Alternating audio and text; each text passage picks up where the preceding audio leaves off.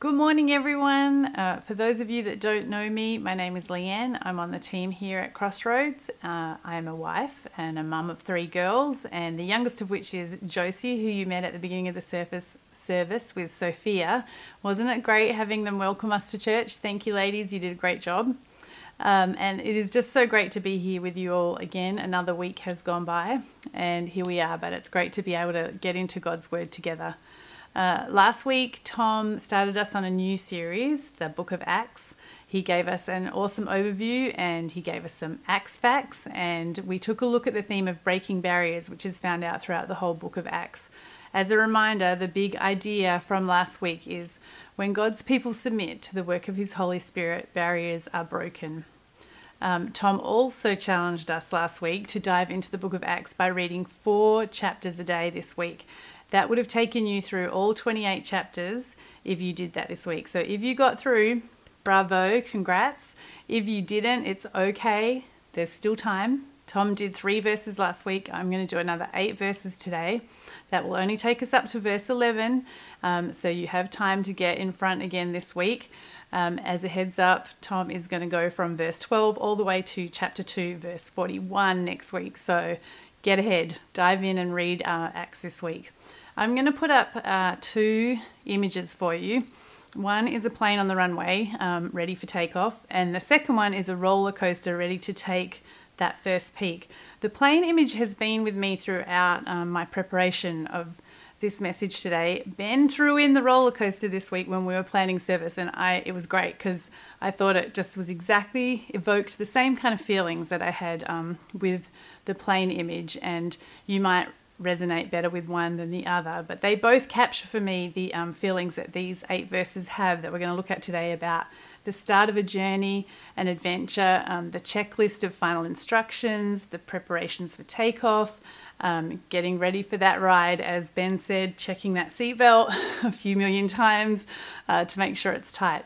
Uh, after verse 11, the story of Acts, the spread of the good news of Jesus' love um, is the beginning of the wild ride that is the book of Acts.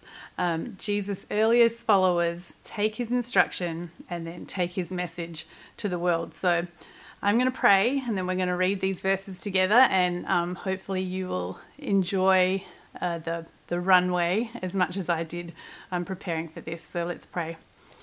Jesus, thank you so much that you promise us that your word is a lamp unto our feet and a light unto our path. And Lord, I just pray that will be true for us today as we uh, look at these verses in Acts, that it will continue to remind us that you are guiding our way and you have given us a path to follow. Lord, thank you for being with us today. Thank you for your word. Pray these things in your name. Amen. Okay, let's uh, read these verses. I'm going to start at actually verse 3 um, that Tom finished with last week just to remind us where we left off. After his suffering, he presented himself to them and gave many convincing proofs that he was alive. He appeared to them over a period of 40 days and spoke about the kingdom of God. On one occasion, while he was eating with them, he gave them this command Do not leave Jerusalem, but wait for the gift my Father promised, which you have heard me speak about. John baptized with water, but in a few days you will be baptized with the Holy Spirit. Then they gathered around him and asked him, Lord, are you at this time going to restore the kingdom of Israel? He said to them, It is not for you to know the times or dates the Father has set by his own authority, but you will receive power when the Holy Spirit comes on you, and you will be my witnesses in Jerusalem and in all Judea and Samaria and to the ends of the earth. After this, he said, after he said this, he was taken up before their very eyes, and a cloud hid him from their sight. They were intently looking up into the sky as he was going, when suddenly two men dressed in white stood beside them. Men of Galilee, they said, why do you stand here looking into the sky? This same Jesus who has been taken from you into heaven will come back in the same way you have seen him go into heaven. All right, let's dive in. Verse 4. This would be the last time the disciples would see Jesus in his physical body. There is um, nothing in the text to show us that they knew that this would be the last time seeing him on earth. They were, it's just, you know, on one occasion while he was eating with them, as they had done many times before. Um, they're sitting around enjoying each other, enjoying the meal, and really, Jesus has nothing else to say to them other than wait for a few days for the coming of the Holy Spirit, the gift my Father promised, which you have heard me speak about. It's such a simple final instruction. Don't leave here, just wait.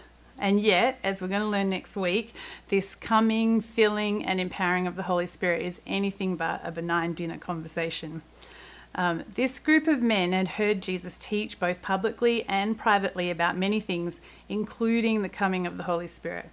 This modest group of fishermen, uh, officials, tax collector, artisans, they had had their lives changed after meeting Jesus. They had left jobs, they had followed him, they'd watched him heal, they'd watched him challenge leaders, they'd watched him talk to very unexpected people, they'd watched him cast out demons, and they'd watched him fed thousands. They had um, prayed with him, walked with him, slept with him, eaten with him. They had watched him die and they'd watched him rise from the grave. They had known that Jesus' whole ministry on earth had been carried out through the power of the Holy Spirit. And now, here to add to their list of amazing things and experiences of being a follower of Christ, they are told they are only days away from being immersed in the Holy Spirit. Now, I know it was not lost on the disciples that they could do nothing effective for Jesus and for his kingdom without the Holy Spirit. This must have been just an exciting moment to be told it's only days away. Um, on a side note here, this is just like such a cool picture of um, the Trinity that's woven throughout the New Testament, where you have God in three persons. You have Jesus the Son telling about a promise of the Father that the Holy Spirit is on its way. It's just uh, so it's so great. So uh, what happens? Then they gathered around him. I mean, you can feel the weight of what's about to happen um, as the disciples lean in and they gather around Jesus. They have listened, they're probably processing, they're probably wondering, and then they basically just say to Jesus, Is this the time we've been waiting for?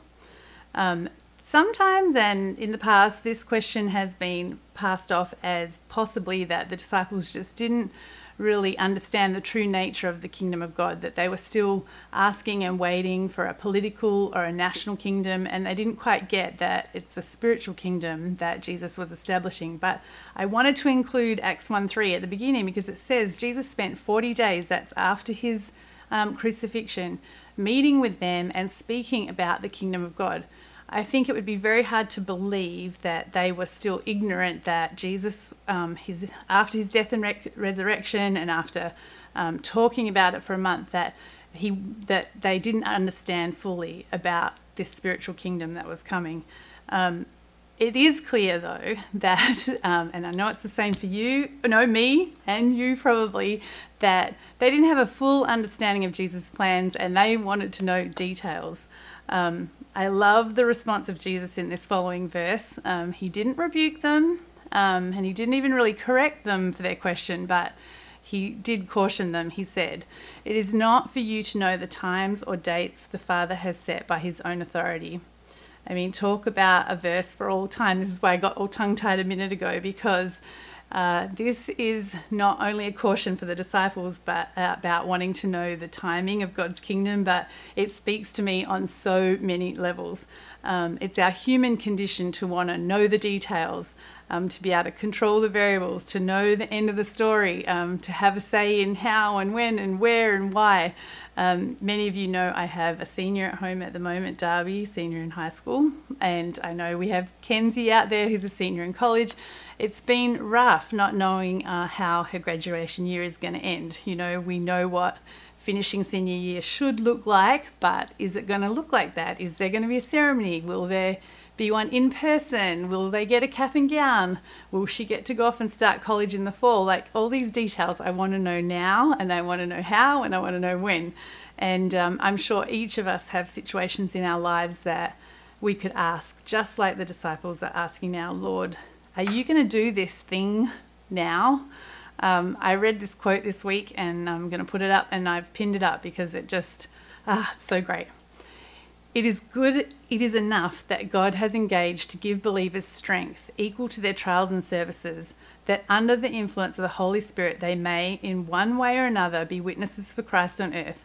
while in heaven he manages their concerns with perfect wisdom, truth, and love.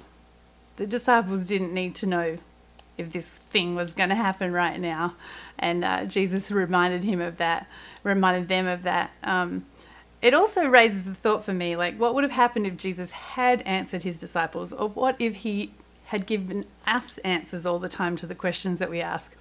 Would the disciples have um, responded well to knowing Jesus' plan is going to continue and for 2,000 years past their lifetime? Um, would have it discouraged them or encouraged them in the work that they're about to do? I think it's pretty obvious that it's better for all of us to live in a space where God handles everything with perfect wisdom, truth, and love. Um, this brings us to verse 8, and here is the stuff that they needed to know. Here is the plan. But you will receive power when the Holy Spirit comes on you, and you will be witnesses in Jerusalem and in all Judea and Samaria and to the ends of the earth. Before um, we apply this to Crossroads 2020, I want to take a minute and um, just have you hear Jesus' words, um, this restoration plan that he laid out, um, with the same ears that the apostles would have heard these verses. It would go something like this You will receive power when the Holy Spirit comes on you. Power so stunning and comprehensive and enabling that you will be my witnesses in Jerusalem, the place where your Galilean accent immediately marks you out as not one of us. In Jerusalem, the place where you have the most reason to expect rejection and perhaps even death as identified followers of me, Jesus, who they crucified there. You will be my witnesses in all of Judea, Judea, the neighborhood where Jerusalem is located, the place where I experienced the extreme hostility of the Pharisees. You will be my witness in the city streets, country roads, and lanes of these communities. You will be my witnesses in Samaria, land of the Gentiles, the place Jews avoid, the place Jews believe is full of impure half breeds and outcasts not to be trusted. You will be witnesses to the ends of the earth, among all peoples, across all boundaries, everywhere. It's no longer come to the temple and see God, but go to the people and tell them about the God you know. James Montgomery Boice is a theologian, and he wrote The expansion of the gospel from Jerusalem to Rome is a remarkable story. Humanly speaking, speaking, Christianity has nothing going for it. It had no money, no proven leaders, no technological tools for propagating the gospel, and it faced enormous obstacles. It was utterly new. It taught truths that were incredible to the unregenerate world. It was subject to the most intense hatreds and persecutions. And yet, here we sit in ends of the earth, Connecticut, 2,000 years later, knowing God's love that he knowing that God loved us so much that he sacrificially gave his son. Um, he gave Jesus to restore our relationship with him and that we are still being called to the same plan to be his witnesses. It I don't know about you, but it just blows my mind. Um, and notice that these words from Jesus weren't really a command, they were just a simple statement of fact. When the Holy Spirit has come upon you, you shall be witnesses of me. Now, I don't know about you, but when I hear the word witness, I just immediately picture a courtroom scene in a TV show where the drama has built and they're going to call um, Mrs. Smith to the witness stand, and she doesn't look like someone who's going to crack open the case, but we know she must know something good because they're calling her to the witness stand, and we watch her take the oath to tell the truth. They, she gets comfortable, and they tell her to take a big breath and just tell us what you saw. And that's a witness. Just tell the truth and tell us what you saw.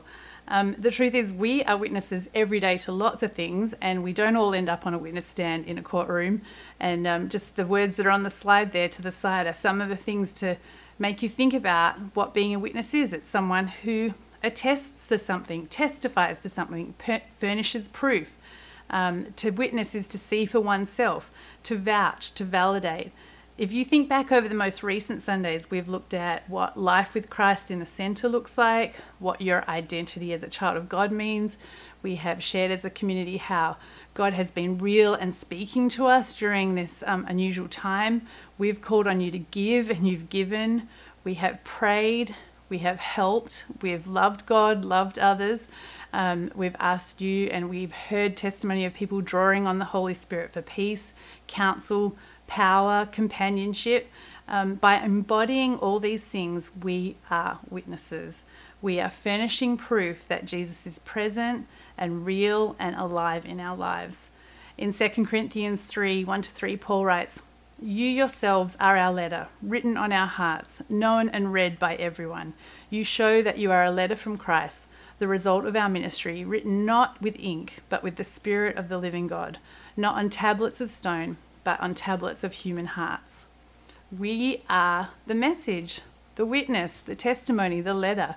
As we move through the world and encounter people that don't know that God loves them, our lives are the bridge over which Jesus' message of saving love will pass.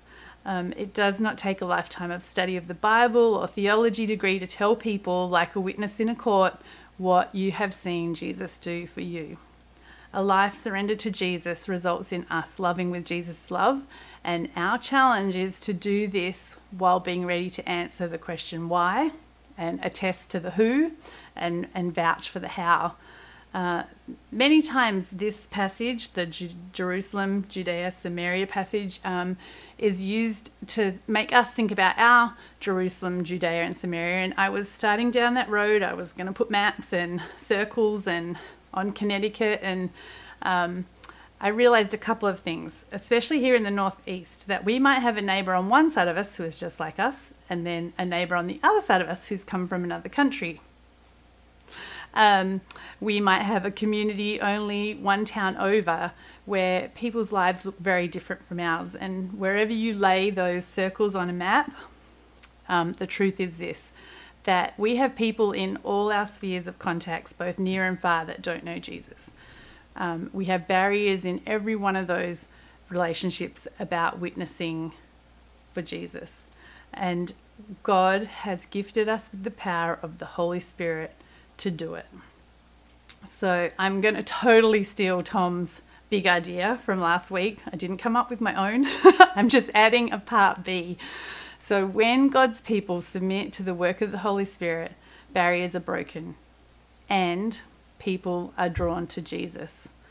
Wherever the Judea, Samaria, um, Jerusalem circles are, for us, God wants us there. This is not like a video game where you level up, you complete one little circle and convert everyone in that and then move on.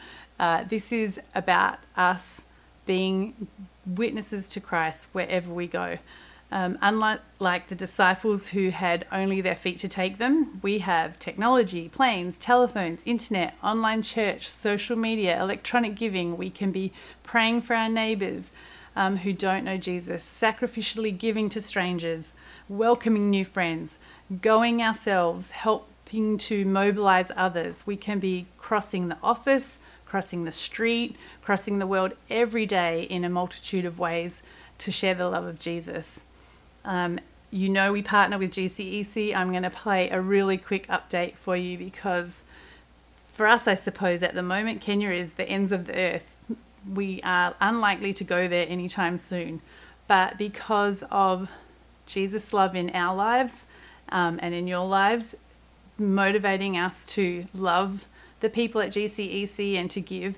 Amazing things are happening. And um, I want to show this because it's more than just food, because I know Lydia and I know Giram, and I know when these people ask them, really, and you'll see the look on Lydia's face when she talks about the people collecting the food, they tell them it is because people love Jesus that they're able to have this food. So enjoy. Leanne, how are you? I hope you're well. I hope your family is doing well. Um, how is everyone at Crossroads? We are constantly thanking and praying for all of you. So I thought maybe I should give you a brief report on where we are with the food donations before I can sleep. So we got the vouchers and this is what it looks like. So we got 150 of these vouchers and today we give to 53 children families of 53 children. Uh, the other thing we noticed is we may have extras. So, what we were thinking of doing is looking for some of the elderly people from the village who may also be in need during this time and giving them some donations. So we have identified 16 elderly people that may need may be in need of food during this time. Um, so from the money you sent, we were able to get 1,500 kilograms of maize flour. We got 750 kilograms of rice, um, 150 kgs of cooking fat, and 150 kilograms of salt. I'd also like to say thank you. We are so grateful. You should see the faces of the families when they come and we give them the vouchers. Some of them can't believe it. They stand there and keep asking, So, what you're saying is I can go get food? so, it's really, it's a really, really, really good thing to see them that happy and knowing that this will go a long way helping them. Thank you so much, and may God bless all of you abundantly. And I'm speaking for so many when I say this has gone a long way in helping all those people. So that's a lot of food. If I'm not wrong, that's more than two tons of food distributed. That's that's a lot, a lot of food that we've managed to get out. So we are really grateful. Thank you. Hai, mzazi wa Husna na nimeshukuru kwa hii chakula yenye tumepewa. Asanteni sana.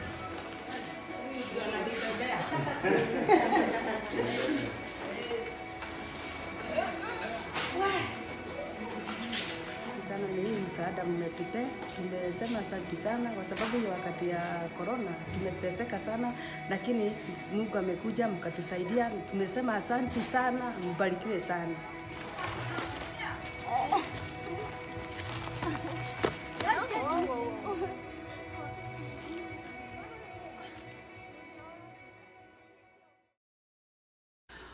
Wasn't that great? Okay, so thank you everyone who's um, been giving and who's been praying because it has been making a difference. So let's wrap this up verses 9 and 10. After he said this, he was taken up before their very eyes, and a cloud hid him from their sight. They were looking intently up into the sky as he was going, when suddenly two men dressed in white stood beside them. Men of Galilee, they said, why do you stand here looking into the sky? This same Jesus who has been taken from you into heaven will come back in the same way you have seen him go into heaven. I had to put up this picture because I was looking at some art this week and I, this just I know it's not meant to be humorous, but I found it humorous because of Jesus's feet like dangling there at the bottom. Um, and even though many have tried to capture this moment on canvas, I'm sure it was a completely difficult task because we're talking about a supernatural event. We're talking about Jesus leaving his disciples on earth and and um, going up into heaven. This was an important uh, moment.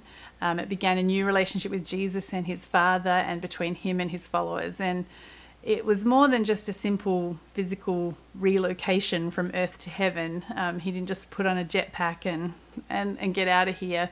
Um, he left in a way that his disciples would have remembered um, in a, his own words um, and they're recorded in John. It's to your advantage that I go away, and if I do not go away, the helper will not come to you. But if I depart, I will send him to you.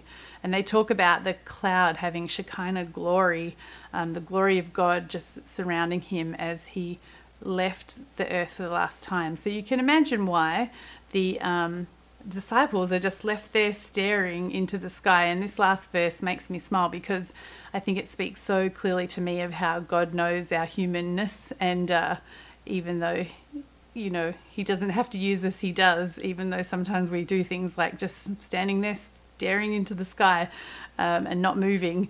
And He sends two angels uh, to say to the disciples, you know, what are you doing? Why are you standing there staring into the sky? And I love how he just adds this like fatherly touch and loving reminder to them for them of that this same Jesus, the Jesus of love, grace, goodness, wisdom, and care, will come back in the same way that you've seen him go to heaven. So stop staring and get moving. Um, yeah, I just love it. So here we are at verse 11. We're at the, the uh, takeoff point of Acts it's going to be so exciting to to get into the rest of this book. Um, I want to finish with a prayer that um, I am totally borrowing from a Nigerian pastor uh, who prayed for two young men as they were about to leave for the mission field.